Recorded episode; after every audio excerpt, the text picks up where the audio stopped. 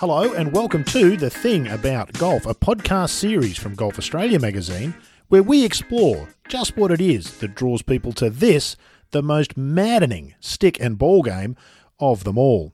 My name's Rod Murray, and each month I'll be bringing you these hopefully entertaining talks with a broad cross section of the golf community.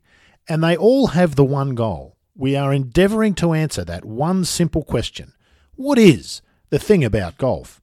In this series, we'll meet golfers who are famous and golfers who are not.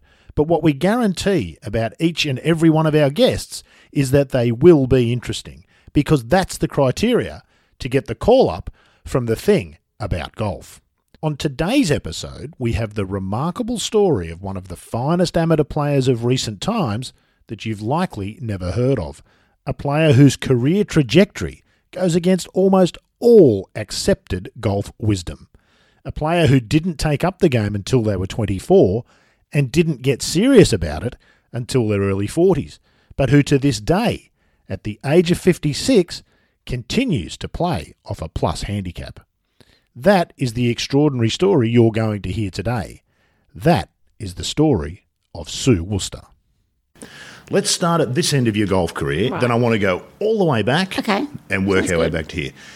There's no delicate way to ask this question, Sue. How old are you? I am 56 And what's your handicap at GA? Uh, plus two. And what's your handicap US? I think it's about plus four, plus five. I can tell you it's plus 4.9. Yeah. Golf's a little bit easier over there sometimes. that, well, that tells you something about the handicapping system. yeah, that's not really that accurate. I'm not really, probably not really a plus five. It tells us something uh, about you too, though, doesn't it, Sue? At to maintain a golf game at that level, at any stage of life, requires work and commitment and effort.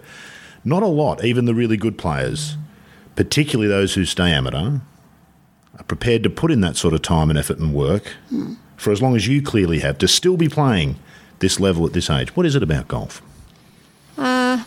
Well, you know, I've always been a very competitive person, and golf satisfies that for me.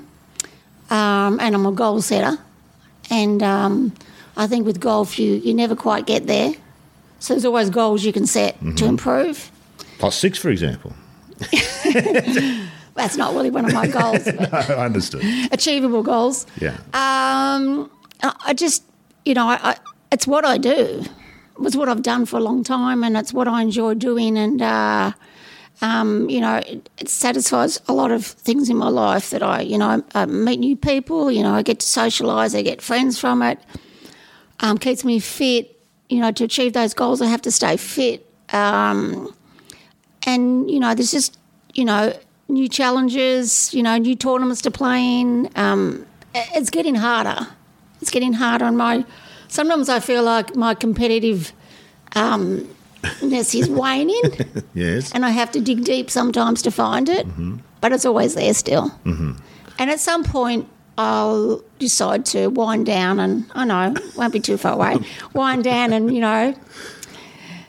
Just spend some more time with the grandkids and maybe just travel and play golf a bit more fun. more sort of social golf rather Yeah, than competitive. yeah. Because you play a fairly hectic international schedule. We'll come to that Yeah. shortly. How much time a week do you think you devote to golf to maintain a golf game at this level? Not much at the moment. um, so I have other things that I do in my life besides golf, so it's not full time.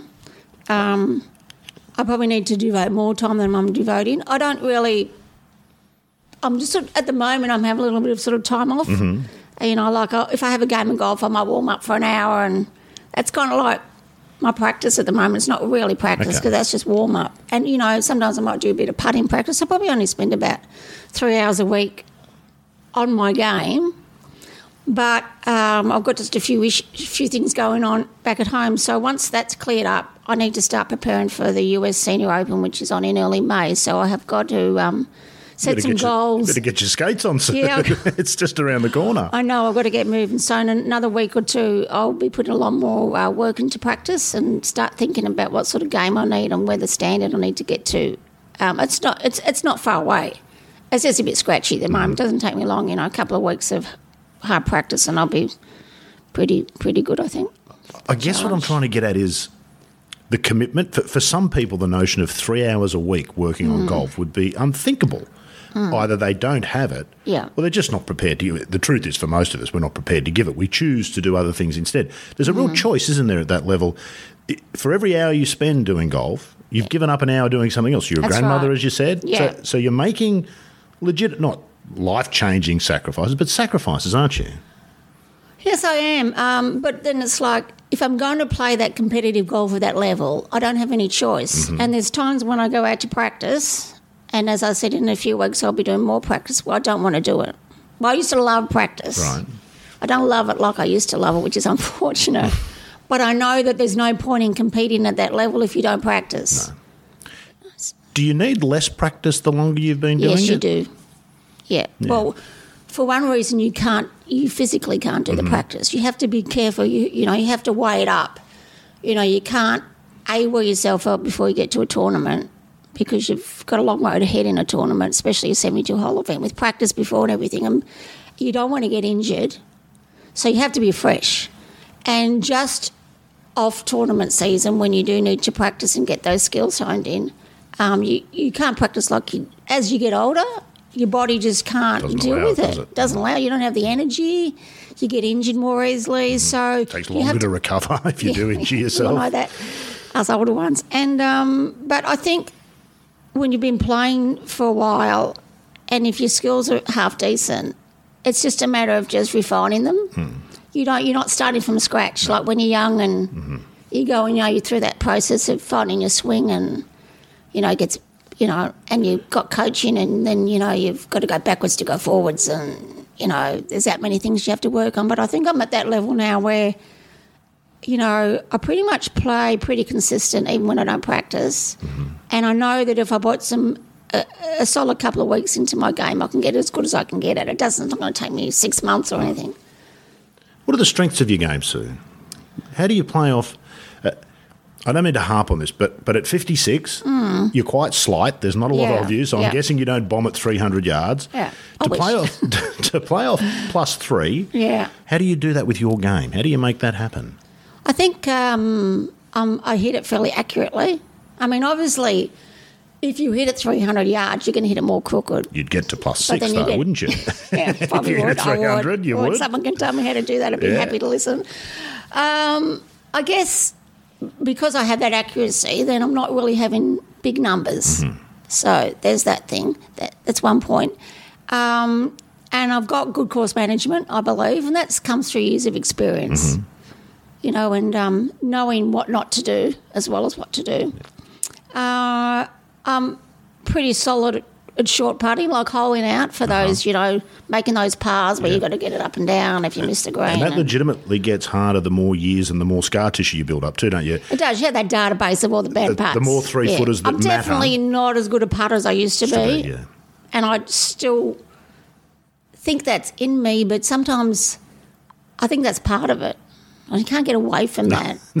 You know, that's just part of being older. It's Yeah. just it's like you have a lot of other things that you've got wisdom about when you're older in Mm-hmm. that database, which is positive. But with putting, you've really got to um, you've got to try and have the approach of young people. Yeah.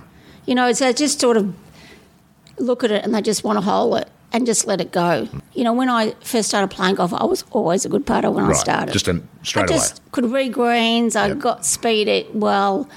I hold a lot of putts. The picture think- and the hands I married think up what properly. yeah, I think what changed as I as I put more time into my golf, and then I started to get a better technique. And Then I started to hit more greens.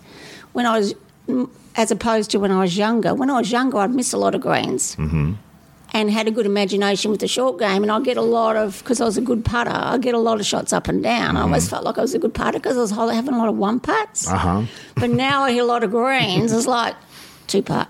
Yeah. It's two putt. You know, maybe one putt here and there, so you don't feel like you're holding as many. But you, Less one putts know, when but- you hit but- 17 greens, isn't there? oh, yeah, that's true. that's that's how it works. Yeah. I want to come back to some of this, Sue, but first I want to go all the way back. I'm curious as to how you've ended up here.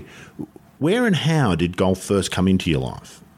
The first time I ever picked up a golf club was with my father when I was about 12 years of age. Mm-hmm. We went out to Healesville Country Club. They had a nine hole course there, and um, he just took me out for a walk with him one day and And I said, "Oh, can I have a go at that?" And I just remember the old persimmon wood he had in his bag, and hit a couple of shots. And I thought, "Oh, that's kind of fun." And that's all. It was two, basically two shots, and it just went back into the memory bank, I think. And then uh, I just saw some women's clinics advertised at the local public golf course, and when I was, um, I think it was about twenty four.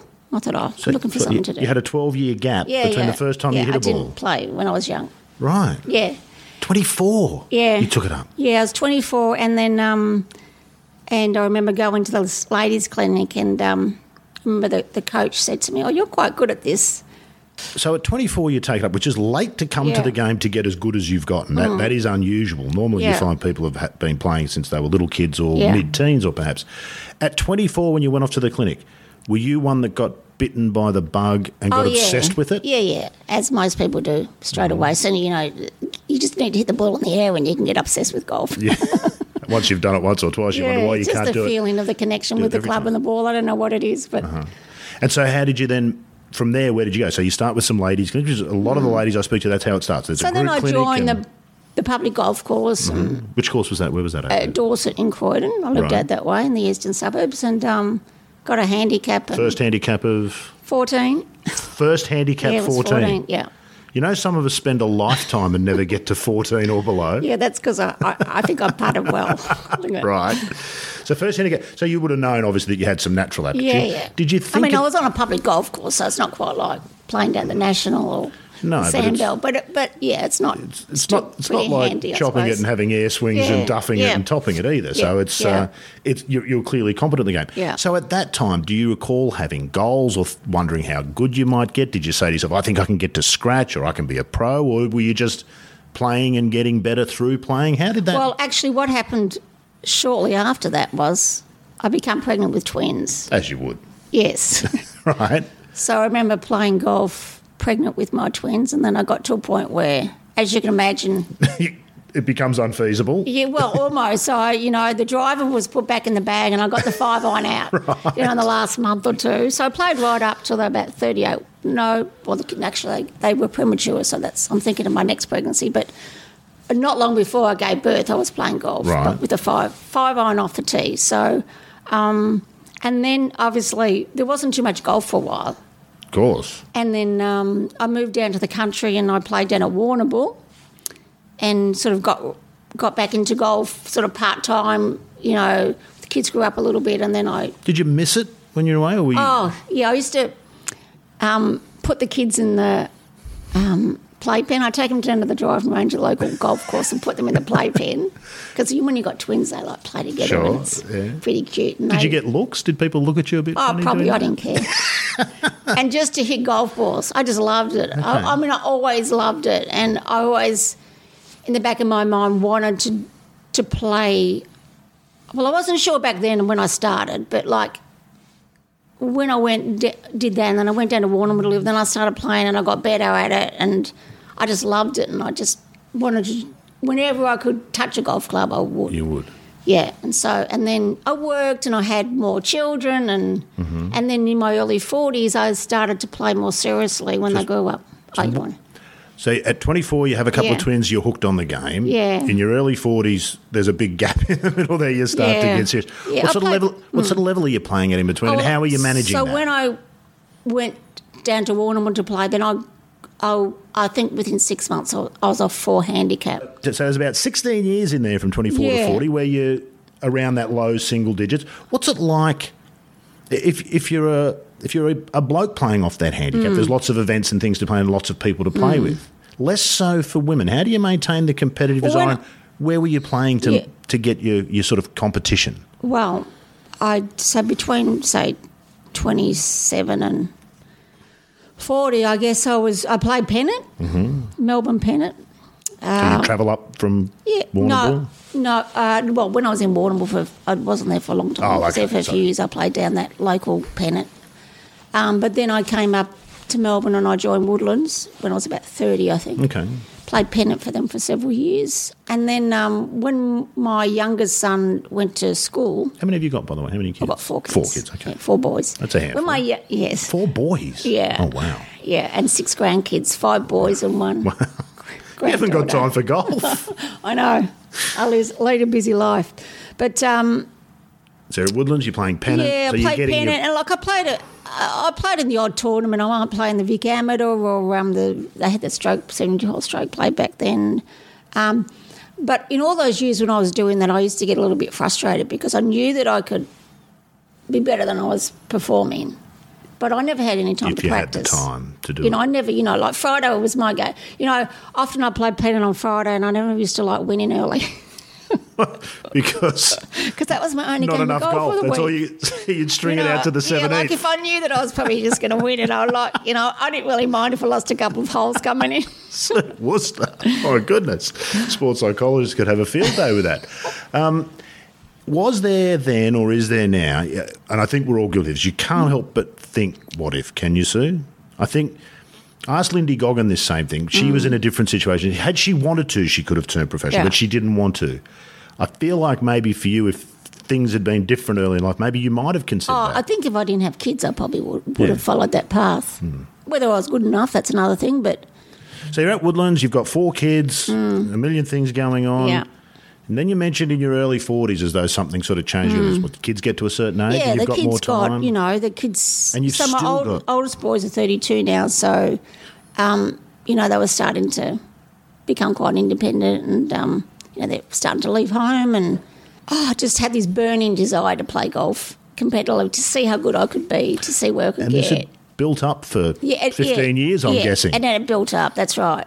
So you're really was driven at this stage. Yeah, I'm really driven. so what yeah. handicap are you, what level are you playing at this time when suddenly it becomes clear you're going to be able to have a bit more time? Oh, to I don't know, probably Still around that four or you're down to scratch or two or three? something like that. Okay. I can't quite remember, but probably not scratch. I don't think. So what happened then? So you got to your early 40s, you had the time. What happened? How long did it take for you to sort of because it it's a lot harder to get from 4 to 2 and 2 to scratch Yeah. than it is to get from 20 to 10 and 10 yeah, to 5. Yeah, does it? The, the increments it gets harder and harder Yeah, it the further you go. It does. So, so how did that unfold? Because we're going to come to this. At Mm. 48, you qualified for the Interstate Series. Mm. I had to take a good hard look at my whole game Mm-hmm. and say, well, if I'm going to compete in against these good play, elite players, what do I have to do to to compete? And um, I need to make some improvements. So I took stock of my game and um, realised I had a lot of um, improvements I had to make. You took stock of your game and you saw that if you wanted to compete, you'd need to change it. What sorts of things? What did you see? Well, I needed to hit the ball further. Mm-hmm. You know, I needed to, How far do you hit it, just out of interest? with my driver, probably about 210 metres. Really? I can't, in my mind, comprehend someone can hit the ball 210 metres and play off plus three.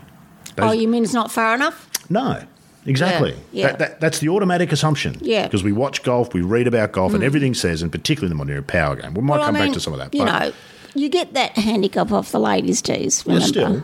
we're not getting off the men's understand tees. that. But So that's yeah. Um, I don't just know. a by I the just, by, that was just a, so. And what else did so you need to hit it a bit further? yeah, What else did you need to which, do? Which I did. So I than two hundred and ten before.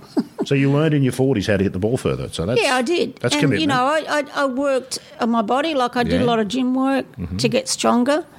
Um, I've always had a good diet. That's important for me Mm-hmm. um, to have a good diet. Um, so it's almost like a job. yeah. Well, yes. You have to apply yourself. Sure. You know. What are your family saying? At, what are your kids and your husband? What do they think about this? I imagine golf's probably taking incrementally a bit more time, and a bit more time, and a bit more time as you're sort of committing to it and really getting involved. How, what sort of impact did that have? You can't Well- do it without support, I suppose. Oh, look, my husband's been unbelievable. You know, John, what's your ch- Keith. Keith, well done, Keith. Shout out to yeah, Keith. yeah. Yeah. He's always supported me. Is he a golfer? Yes, he is. He's a very good golfer. Um, he's always supported me, and you know, he he caddies for me in most of the tournaments. Uh, he's always, you know, helping me with my game, and he knows my game inside out. He knows the way my brain works, um, and so he was always supportive. You know, I mean, obviously, sometimes I'm not there because I'm on the golf course, and he's like, I'm sure he'd like me home more. But at the end of the day, overall, he was all for me, and he still is for playing competitive golf. That's kind of crucial, isn't it? W- Without oh, you that, can't do it you without couldn't have done that, could you? Yeah, and I'm sure my kids too. You know, um, missed out on some things because I was playing golf. But then I could have been working and had a career as well. I mean, I was working part time, but just in our business. But you know, I think in the day, you know, I, I don't think, um, you know, people need to have their own goals and their own life and their own ambitions to be fulfilled and to be a whole person, you know. And some people are happy staying home with their kids, but I, you know, I need I need something else. Always needed something else, and that's just the way I've always been. You know, I love my kids to death, but you know, but as I said, I did it when they got older, so it didn't have that much of an impact on them. It's a bit hippie, I suppose, but that's a whole person thing, isn't it? You love your kids, but you've got to you're driven to see how far you can go with this golf, and Yeah. you've got a bit of a gift in that way too. You almost have a responsibility if you love the game Yeah. to do that, don't you? Uh, Well, I have been lucky to have the opportunity. Mm-hmm. Very grateful. I mean, it's, you know, a woman of, or any person of that age that can play golf. I mean, I travel overseas, I mm-hmm. play golf. I'm not even making money doing it. Mm-hmm. Spending money doing it. I'm spending money doing it. Yeah. I'm spending my money doing this. But you've got to spend your money on something. Something. You might as well do it on something that you love, something that you can have great memories. So, um, yeah, sometimes I feel like I have an obligation to do it. Sometimes, I, I mean, obviously I do it for myself, but I also want to do it to inspire other women in golf and maybe in other things in their life that, you know, don't just think when you get to a certain age it's all over. You know, I'm a big advocate for senior women's golf. Obviously, you know, I'm involved in it. And, um, you know, I think, you know, growing up, there's a lot of men, like there's a lot of male, t- just even amateur tournaments. Let's not even let's not even go to the professional That's level. right, yeah. But there are a lot of amateur tournaments that men can play in um, around Australia, and there's a lot of senior, sorry, senior men, and there's not so many senior women. And you know, if the women, the women don't get the opportunity to play in all those events that the men do, they get to play in some of those events. But even when they do get the fields for those events, they're not that big. Obviously, more men play golf than women. Sure. But I think what ha- what's happened is over the years, back in when I, in my generation, Our generation. men, yeah, men, were- our generation, men were playing golf on the weekends. A lot of them. Mm-hmm. Women stopped. Didn't either a never took it up, or if they did, they had to stop playing because of their children. That was just the way it worked. Men did. I'm not saying all men did this, but there's enough men that did that. I believe they kept their skills up. They got better. And then that's why there's, and more men play, obviously, play sport generally. And so there, there's a lot more depth in that senior men's field, amateur golf, than the women's. And that's and so women kind of are taking it up later. And you know, golf's any sport's difficult taking it up later in life. Well, to get any good, golf might be the hardest of all, though. Later It may life, be, yeah. it? I mean, you can play golf until you're ninety. Yeah, I just- poorly. yeah. but if you want to get good, Yeah, I think a you've got to train your road. body a bit younger to move Yeah. a certain way. Yeah, yeah. indeed. Let's come back to you. So you're in your 40s, Mm. you're working hard, you're getting better. Um, did you have goals? What were, what were you hoping to achieve uh, when you were on this road? Did you have Well, I had the goal to get into the interstate team. Right, so was a goal. to get into that team, you have to perform in the tournaments. Right. So you have to. Um, I'm not sure what, quite what the criteria was, but you had to. Uh, from memory, maybe was you had to be like in on the or maybe it was on the order of merit, s- the Australian order of merit ranking system, and uh, so you had to be in the. I don't know. I think the team consisted of six or seven players. So that was my perhaps my goal back then, from memory, was to get into that get, get my ranking high enough that I could get looked at, and then you go into a squad, mm-hmm. And there might be a squad of fifteen girls, and you, you know, you have practice sessions every week for a couple of months, and then they'll pick the team from that, and you. So they're taking a number of things, but it was mainly three-year tournament results and performance. And can you remember why you picked that as a goal as opposed to maybe winning the Australian Amateur or, I don't know, any number of other goals? Was there something particular about the interstate team I- being a part of that? the, you know, I thought it'd be fun to be in a team, be an honour to represent your state, and I knew no one had done it at my age, Mm-hmm. and that was, you know, for me that was a big achievement. I thought if I can, you know, because I think the youngest at the time, my first uh, time in the team, the youngest was probably like twenty two or something, and then there was me at I, I can't remember, 46 or 47, whatever age it was. And so um, that was a big achievement for me to get into the team because it was everyone else in that 15 team squad was all young too.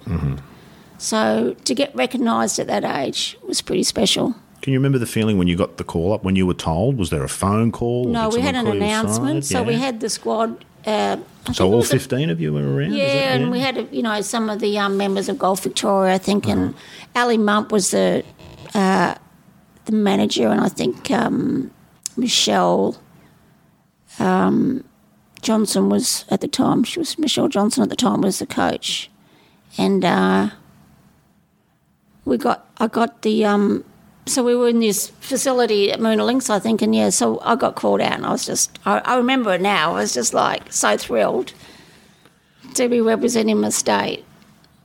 Uh, it was a big, it was a big, yeah, it was one of my best memories. Yeah, In the lead up to that, in that room, as there, and is that a bit like the Oscars? Thinking, probably not quite like the Oscars, but, you a know what I similar mean? format.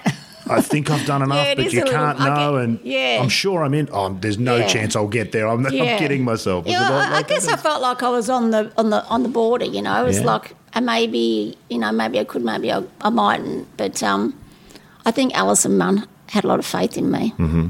Yeah, I think she um, knew I could, um, you know, perform at that level, and um, I think I'd earned my spot. You're untested at that level in a lot of the interstate Yeah. team series. And how did you go once that had happened? So I remember it was remember? a very challenging week. I remember Ali said to me, "You must by the." So we start on. We, we have a practice round on the Sunday, and we play uh, basically thirty six holes nearly every day. And where was this at? Days. Where was the- uh, Peninsula? At Peninsula, North okay. Course.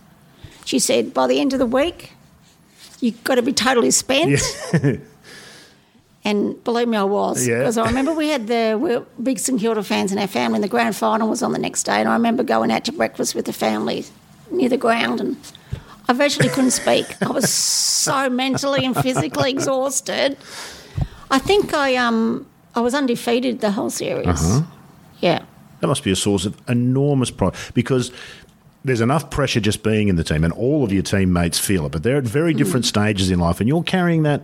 I won't call it a burden, but I think you know what I mean. That extra. Yeah, I, I you know, I thought, yeah, so that is true. I, you get into the team and you're like all excited, but then kind of that you calm down from that and you think, oh God, I, I better make sure that I am Mm-hmm. show that I've earned my spot, you know, and you What know, was the internal dynamic like?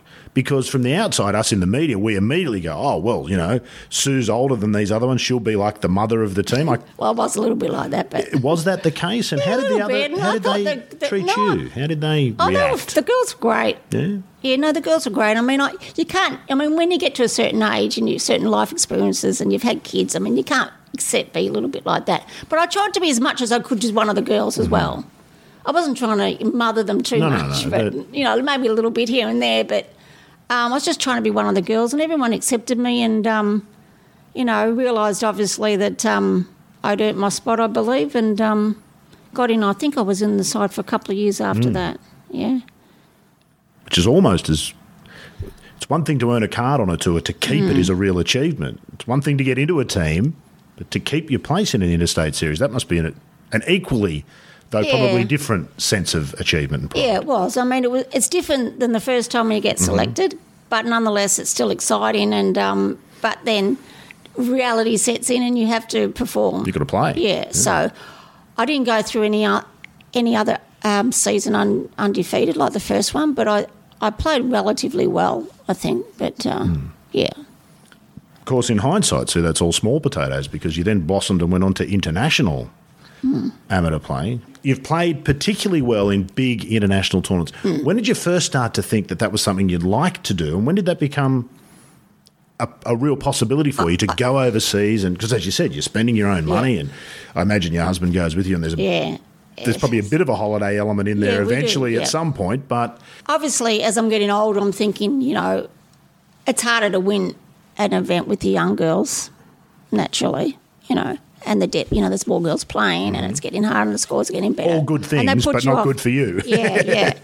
and so I thought, so my goal was when I turned 50, I could, go overseas because 50 is the age for senior golfing. Mm-hmm. Um, the U, well, the rest of the world, Australia's 55. Oh, is it really? Yeah, What is wrong with us here? I don't know, but it should be 50 Yeah, of course it should. for a number of reasons. We won't go there.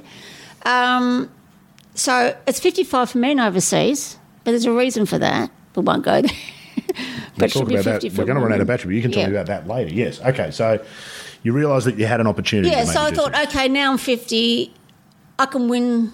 I want to win. I Mm-hmm. don't just want to be make up the numbers. I want to win. That's what I like doing. So, And was it was it the case that you knew you were good enough and you wanted to prove it, or was it the was case of enough. you I didn't know. sure and I hadn't been over there and out? done it, so I didn't know what the competition Yeah. was like. But um, so my first event was when I turned 50. You know, uh, quick funny story is that um, I entered in the US Senior Amateur Championship. Uh, you have to qualify to get into that. So the qualifying's not on the Monday before, like most tournaments. The qualifying's on like a couple of months before, it all, all over the country. in America. Yeah, there's like five, six, seven hundred women trying to you're here. qualify, and I'm here. And so gotta- I have to book a ticket to go over there to qualify, and then I'm going to come back, and then I'm going to book another ticket So- to go over and play in it. So if you play well, you've booked yourself another chunk of money to go back a couple of months later, right? So I booked my ticket, and then I enter the event to for the qualifying, and I'm all you know, and I'm not, it's not far away. And then my husband says to me, "I don't think you need to qualify." I said, "Why?" He said, "Because if you're top 500 in the world." oh, um, on the World Amateur Rankings, Mm-hmm. um, you get an exemption. So we checked all that out. So I didn't have to go and qualify, Oh. which was pretty cool. saved, saved a couple of thousand. yeah, that's right. And um, so I played in that event and I um, qualified for the match play. So we played two rounds of stroke and I qualified for the match play. And um, I was up in Northern California and I got beaten in the first round. What was it like though? That experience? That's your first, Well, I realised it wasn't good enough to win a US amateur. right? At that time. Mm-hmm. Because you got to understand, in, in the US, um, it's a different ball game than here with senior golf. In what way? Well, because they've had all their college system, Right. so all the professional. So a lot of those girls that are in college turn pro. So there's girls that have turned back as amateur that played in the LPGA Right. you know, and you know they're obviously fairly handy golfers still, and a lot of the girls have been playing golf since they were young, competition all the time. Mm-hmm. Not all the time, but a lot of competition, more than I ever did. So they're they're really honed in Mm-hmm. on this hot with these high level tournaments, and um, you know, and the Americans um, are very competitive, as you know. Mm-hmm. And so I just, I, not that I wasn't competitive, they just show it a different way. And I show it, a bit more internalised Right. with that. Um, What do you mean? They're sort of in your face a bit. They're, Yeah, they are, yeah. Right. Yeah, but that's just the way they are. I don't mind it. I, I don't, I see like you it. shrinking from that, Sue. I'd have to say, but I don't see you initiating it either. No, but so I sort of went over there and I sort of thought about it. And I thought I was honest with myself, which you need to be. I thought I, I'd okay. I played in it, and the event was awesome. A USGA event is like on your bucket list. Yeah. it's just an amazing event. It's they've, a lot of money, obviously, so they make it make it a great event. Every detail is attended to. You get the pyramid of balls on the practice Oh range. yeah, you get your name on the, range, on the and the range. courses in unbelievable condition, and the courses they play are fantastic, and you know it just goes on and on. And so I thought I want to win one of these. I want So now you've got another goal. so now another guy says I'm a goal orientated person. I need a goal. Mm-hmm. So I flounder around and don't do anything. So that was my goal. But I thought, well, that only happens once a year. So you have to get your game to the a level good enough to better win it. And B, you have to have it at the right Peaking time. at the right time. So it's like, well, that's one week a year. That's a goal, but I've got to do some other stuff besides for one week a year. Although I guess Olympians do that, don't they? Pretty busy for the four years in Yeah. between, you would think. Playing Grand. Prix and world events and all that sort yeah, of stuff. so- you're looking for so a schedule, I'm I looking for a, suppose. for a schedule, and so I, I, you know, played in whatever I could. There's not a lot of events to play in as seniors. in but- Australia, there wouldn't No, be a lot. no, no, in the US. Right, okay. But the standard, there's a lot more depth over there. Some mm-hmm. very good senior players. There's a lot of, you know, there's quite a few women playing off plus figures. So I wasn't on my own there. So there's some pretty decent golfers as a turn pro, am, really good amateurs. Did you feel like you went from, in some ways, big fish in a small pond Hmm. to little fish in a big pond? Yeah, I did. Yeah, that's Because I imagine in Australia, still to this day, in senior women's amateur, Yeah. are you our number one ranked senior woman amateur? I imagine you'd, if not, you'd Well, not the on the order three, of but merit, but in terms of the world rankings. yeah. you know, anybody Yeah. who's teeing up in a tournament against, they're looking at Sue Wooster as one of the favourites, I assume here, in that sense. I guess, yeah. Yes. Yeah. But you're not that over there, are you? Well, You know, I when, you, when you got there, no. When you first went, you're not that. And that's a change, isn't it? There's Yeah, yeah, and and there was a big new world, you know. It's like, and but it, it was new and it was exciting, and Mm-hmm. I thought, oh, it was just. I remember going on the range at that tournament in the first US senior amateur I played in, and there's all these women like packed the range, and they're all like me. They're all clones of me. They're all like golf nuts. They're all like working on their game. They've got their trying new clubs and oh, you know, and and, and just looking at their, you know, they're working on their technique and uh-huh. shot making, and they're like practicing for hours, and you know, they we go there and people spend eight hours a day at the golf course like they're professionals, uh-huh. even the senior women. So you felt you belonged? I felt like I belonged. I thought That's I a big step, tits. isn't it? Yeah, You've- yeah, because I'm a little bit of an anomaly in in Australia, really, Mm-hmm. because we haven't had that college system, and most women, men too, they get to my age, they they've of that. past all that. Yeah, they've enough They don't want to be competitive. They can't be bothered. Social they've done it when they're younger. Yep. So I hadn't done it when I was young, and that's probably why I'm still doing it Mm-hmm. because I never did it when I was younger. Else I probably would have given up years ago. Well, I must say so. I get the feeling if we came back here in 20 years, you'd still be just as competitive and finding a new arena to compete in with the, the, Mate, the over the 75s. You- I reckon I can win this over 75s women's amateur. I'm convinced I can. maybe. But um, yeah, so there was it was like so wow, this is like a whole new world I didn't know existed. So I wanted more of it. Um, and then so I had the goal of getting better to put myself in a position to win a US senior amateur maybe one day if I was lucky enough and my cards fell the right way and and that. So for the first few years, then I played in some mid amateurs, and um, I think I've I had to do a lot, of, had to do qualifying a lot of the time. I've, I think I've been successful with my USGA qualifying. I think I've only not qualified once. I think I probably tried to qualify 10 times. Okay. Uh, I think I've only missed out on one mid amateur once. And um, so that's pretty, pretty. Um, It says something about a player, doesn't it, Sue?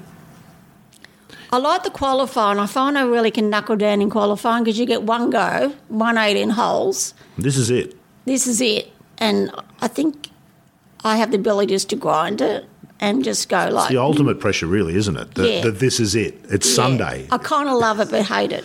Yeah. You know, that's the thing about co- competition. You love it and hate it because it's stressful. Mm-hmm.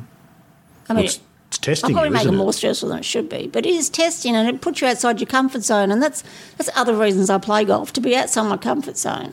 You Mm-hmm. know, to put myself in new situations, to see, push myself, and see what I'm made of.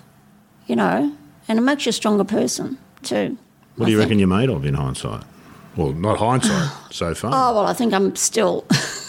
Pretty stern stuff. I mean, Yeah, I mean, it's I hard think- to say about yourself, Sue, but Yeah, I think the you're pretty biggest impressive, challenge. aren't you? I think the biggest challenging goal for any human being, no matter how good they are, you know, is is what what you think about yourself. You know, do you back yourself? Mm-hmm. Do you believe in yourself? That is the hardest thing to do under pressure. That's what you need to do to win a tournament. You need to say something like, well, you know, well, someone's got to win this. It might, might as well be me. I mean, I never used to be like that, but now I'm, I'm like, I mean, once you won things, it's hard, it's easy to say, well, I've mm-hmm. won before, mm-hmm. but you still you still have those same feelings arising, even no matter how much you've been successful. When you get in contention, you still have those feelings of doubt about yourself. And when you push through those feelings and you just back yourself, it's so powerful. It's really a good, it's the best feeling. You know, and sometimes you don't always pull it off. But it's just getting it, it's just that vulnerability we have as humans beings, you know. I think everyone's like that underneath. They never think they're good enough. You know, they're always looking at their faults. But I think if you can just say, well, I have faults, I'm not perfect, but I reckon I can do this. You know, I reckon I've, I reckon I, someone's got to do it, might as well be me, you know, and just give it a go, give it a go. like so many things in this game, Sue, easier said than hmm. done. So where does that come from, do you think? Have you taught yourself that or is it in there to be uncovered? I remember we spoke once, I think you played in a match play event, you're five down with five to go and you won it on the 20th. And I remember asking you and saying to you, how did you do that? And it didn't make any sense to me at the time, and it kind of does now. And you just said, well, you just can't give up. Well, of course you give up. You're five down with five to Yeah. play. Of course you give up. It's the only sensible course of action. Yeah, well, of I think in golf, you you, don't. I think to be a good player, you, you, you can never give up. Hmm. You always got to ex- expect. there's you never know what's around the corner. Mm-hmm. You never know how many birdies are around the corner. You never know when your game's going to change. If you play match play, you don't know whether your opponent's going to falter, where you're going to, you know, play out of your skin. Um, and you just, you know, with golf, it's just, you know, you know yourself. You play golf. As soon as you just I don't know, just get a bit slack or go, I can't be bothered or whatever. Your game just, I mean, you just start, you fall apart. You Unravel. You can't, if you want to be a good player, you, you just have to keep grinding it and just, just keep working through it and punching through the walls, you know, and just give it your all. And, you know, you can't control what someone, the thing about, you're not playing tennis. No. You know, you're not, the other person doesn't control the shot you hit back. You're in complete control in golf. So, really, whether you play match play or stroke play, you're on your own. And you just got to try and hit every shot as good as you can and hope that it's better than your opponent at the end of the day. It's a funny competition golf, isn't it, for that reason? Hmm. Because I think of club golf, and I've always thought this is wonderful about Hmm. it. You compete against everyone, but you don't directly compete No. against anybody. You ultimately only compete against yourself, which is why when your mate's playing well, you can be happy for him. Yes. And when he's playing badly, you can enjoy that just as much as he does for you. Yeah. It's a strange form of competition, isn't it? Golf. Yeah, I mean, it's the individual, most individual sport, isn't it? Mm-hmm.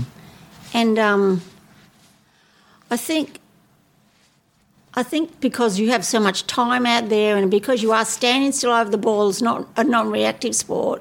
You have, s- s- your, your mind just goes to all sorts of places. Mm-hmm. But you have to train yourself. You said to me before, how do I do that? Mm-hmm. How do I believe in myself?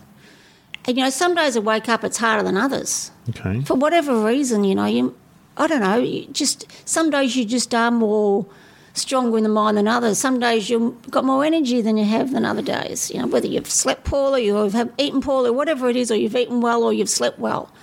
And you know, we're, we're, we're, there's ebbs and flows in your life all the time. And I just think, um, I don't know, you, you, you can train yourself to think like that as well. You've got to find little tricks.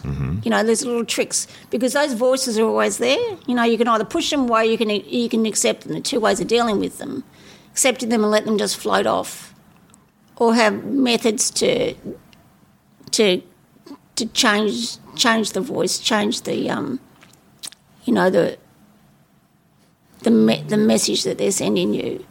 And so it's about, I think it's about being just distracting yourself in golf from those thoughts too. Like I'm trying to distract myself by thinking about other things, Like what? which helps. Oh no, just you know, sometimes when you, you're feeling under pressure and, and you're starting to think, oh, you know, this isn't going well. no, you might be thinking, oh, I have to hit a good, you know, like, you know. When Big you- moments, big well, shot. When you get, when you're under a big moment, your body naturally gets tenser. When you get tenser, your body doesn't move like it wants to move. So you have to try and learn ways of relaxing yourself so that it can do what you Mm-hmm. needed to do to hit those shots. So, you know, you might, um, you might have a mantra.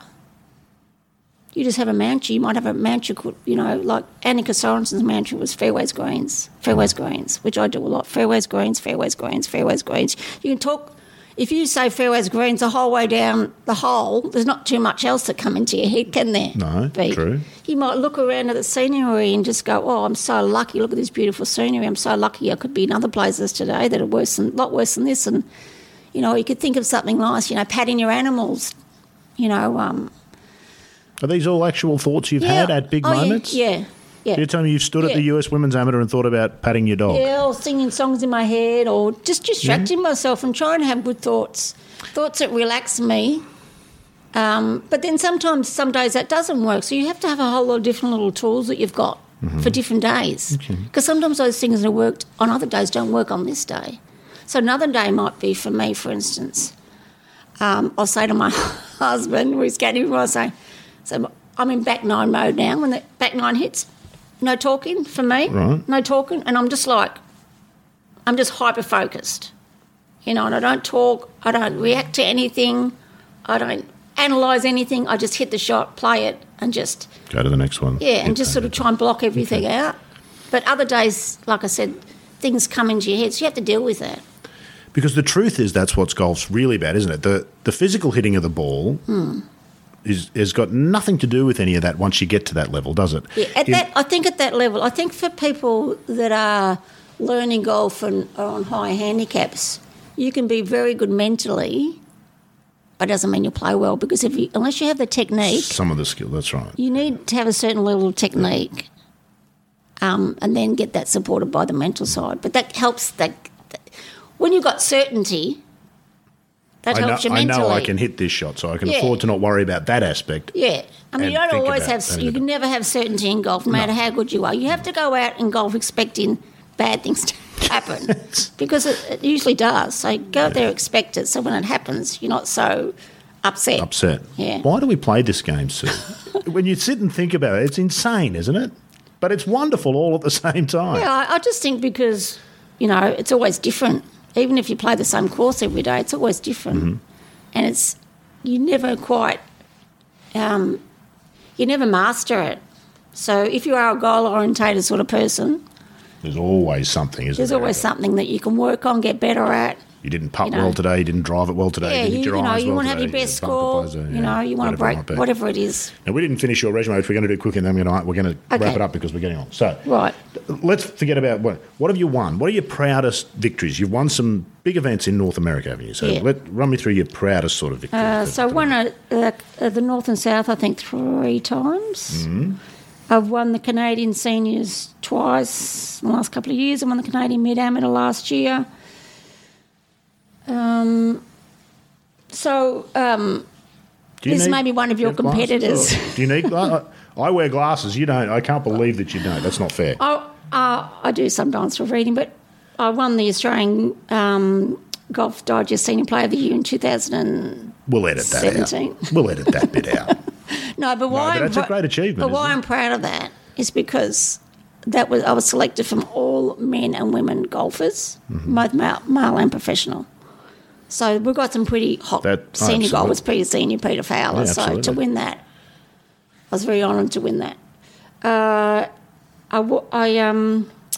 I've won the Australian last year. Won the Australian Women's Senior Amateur. Won the New Zealand Senior Amateur, and probably my most. And I was a member of the team inaugural Tasman, Trans Tasman Cup team, which is a group of or a team of senior women, um, Australian women and senior Austra- New Zealand women, and, And we beat the Kiwis. yeah, we beat the So Kiwis. we beat the Kiwis, so yes, that's we good. That's well done. That was over at the Grange, and um, my biggest achievement was actually not a win. It was my runner-up in the US Senior Amateur Championships in Florida this year, just last year. Mm-hmm. Um, I didn't quite pull it off.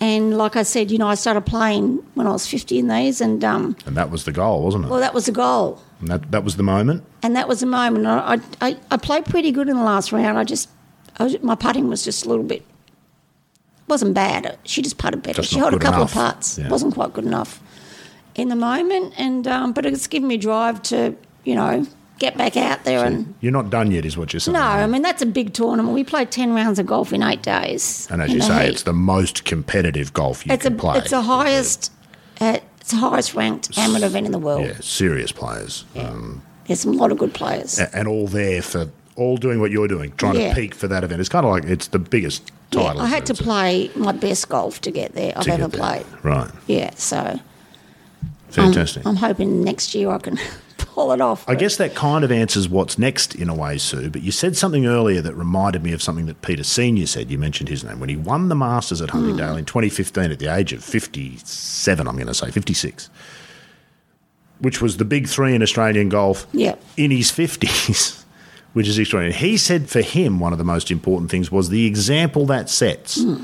To other people. He'd won so many things in his life Hmm. already. There was a there was a sense of achievement about the win. Yeah. There was something that he hadn't had before, which was a, you know, just because you're 50 or 55, Hmm. don't give up. I, I sensed that you were sort of saying something similar before. So, so uh, I guess how do you just keep doing what you're doing to be an inspiration? Have you got ideas of other way? Do you mentor young people or do Well, you? when I, as I said, you know, I won't not doing this forever, so I'd like to work with young um, elite Mm-hmm. girls um, down the track. That's what I would like to do and help, um, you know, Vic squads or, you know, the VI work maybe in conjunction with the VIS or something like that. Um, no, I'd like to give back to golf and work with the young girls, young elite players. I'm sure I could be of some sort of help and um, for the girls with more of my experience, but. Um, yeah, I, I also, as I said, I'm doing it for myself, but like Peter Senior said,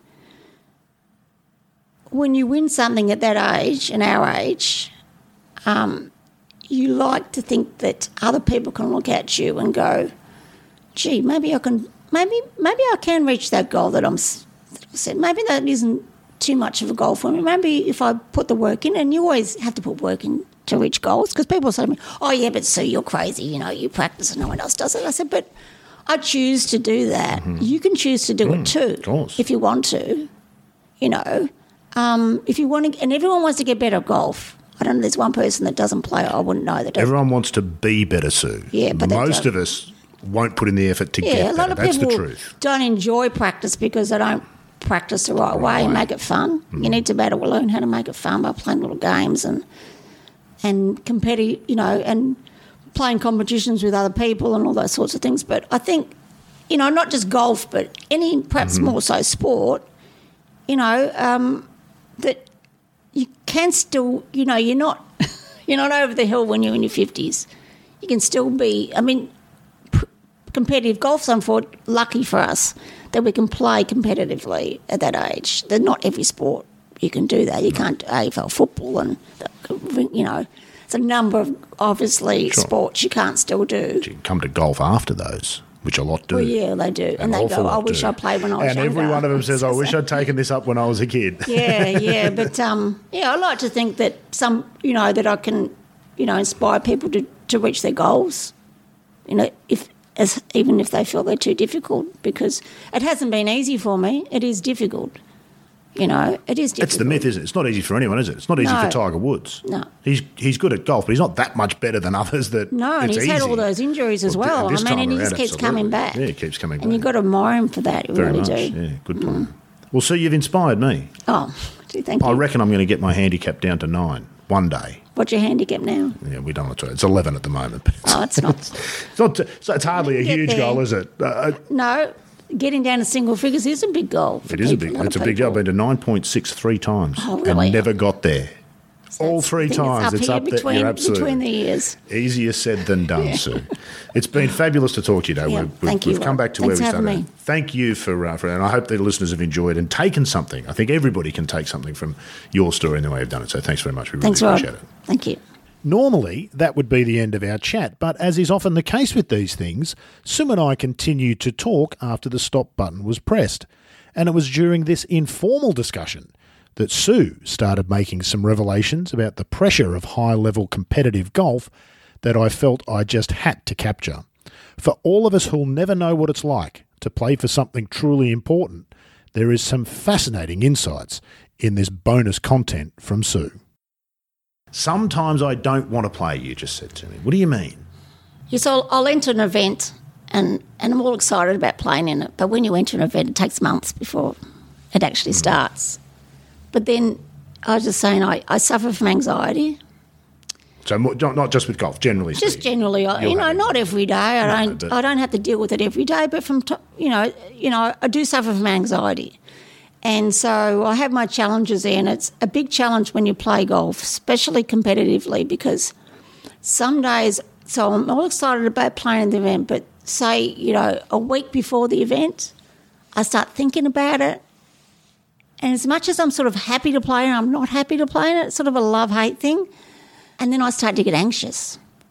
And then I have all those who talking before about the doubts. Maybe you're not good enough, maybe you should be playing in it, or I'm not going to play well this week. And it's like I'm trying to sabotage myself. And um, it's not the best space to be in. And sometimes I get to the tournament and I'm seriously feel like I could pull out of it.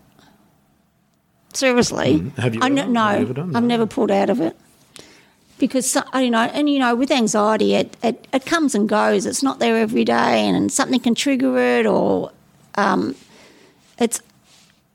And I think when you're in a pressure situation, it surfaces more if you tend to be that way. Mm. So golf is like that competitive, especially you know the the first round of a tournament, you know, and, and everyone's nervous, Mm-hmm.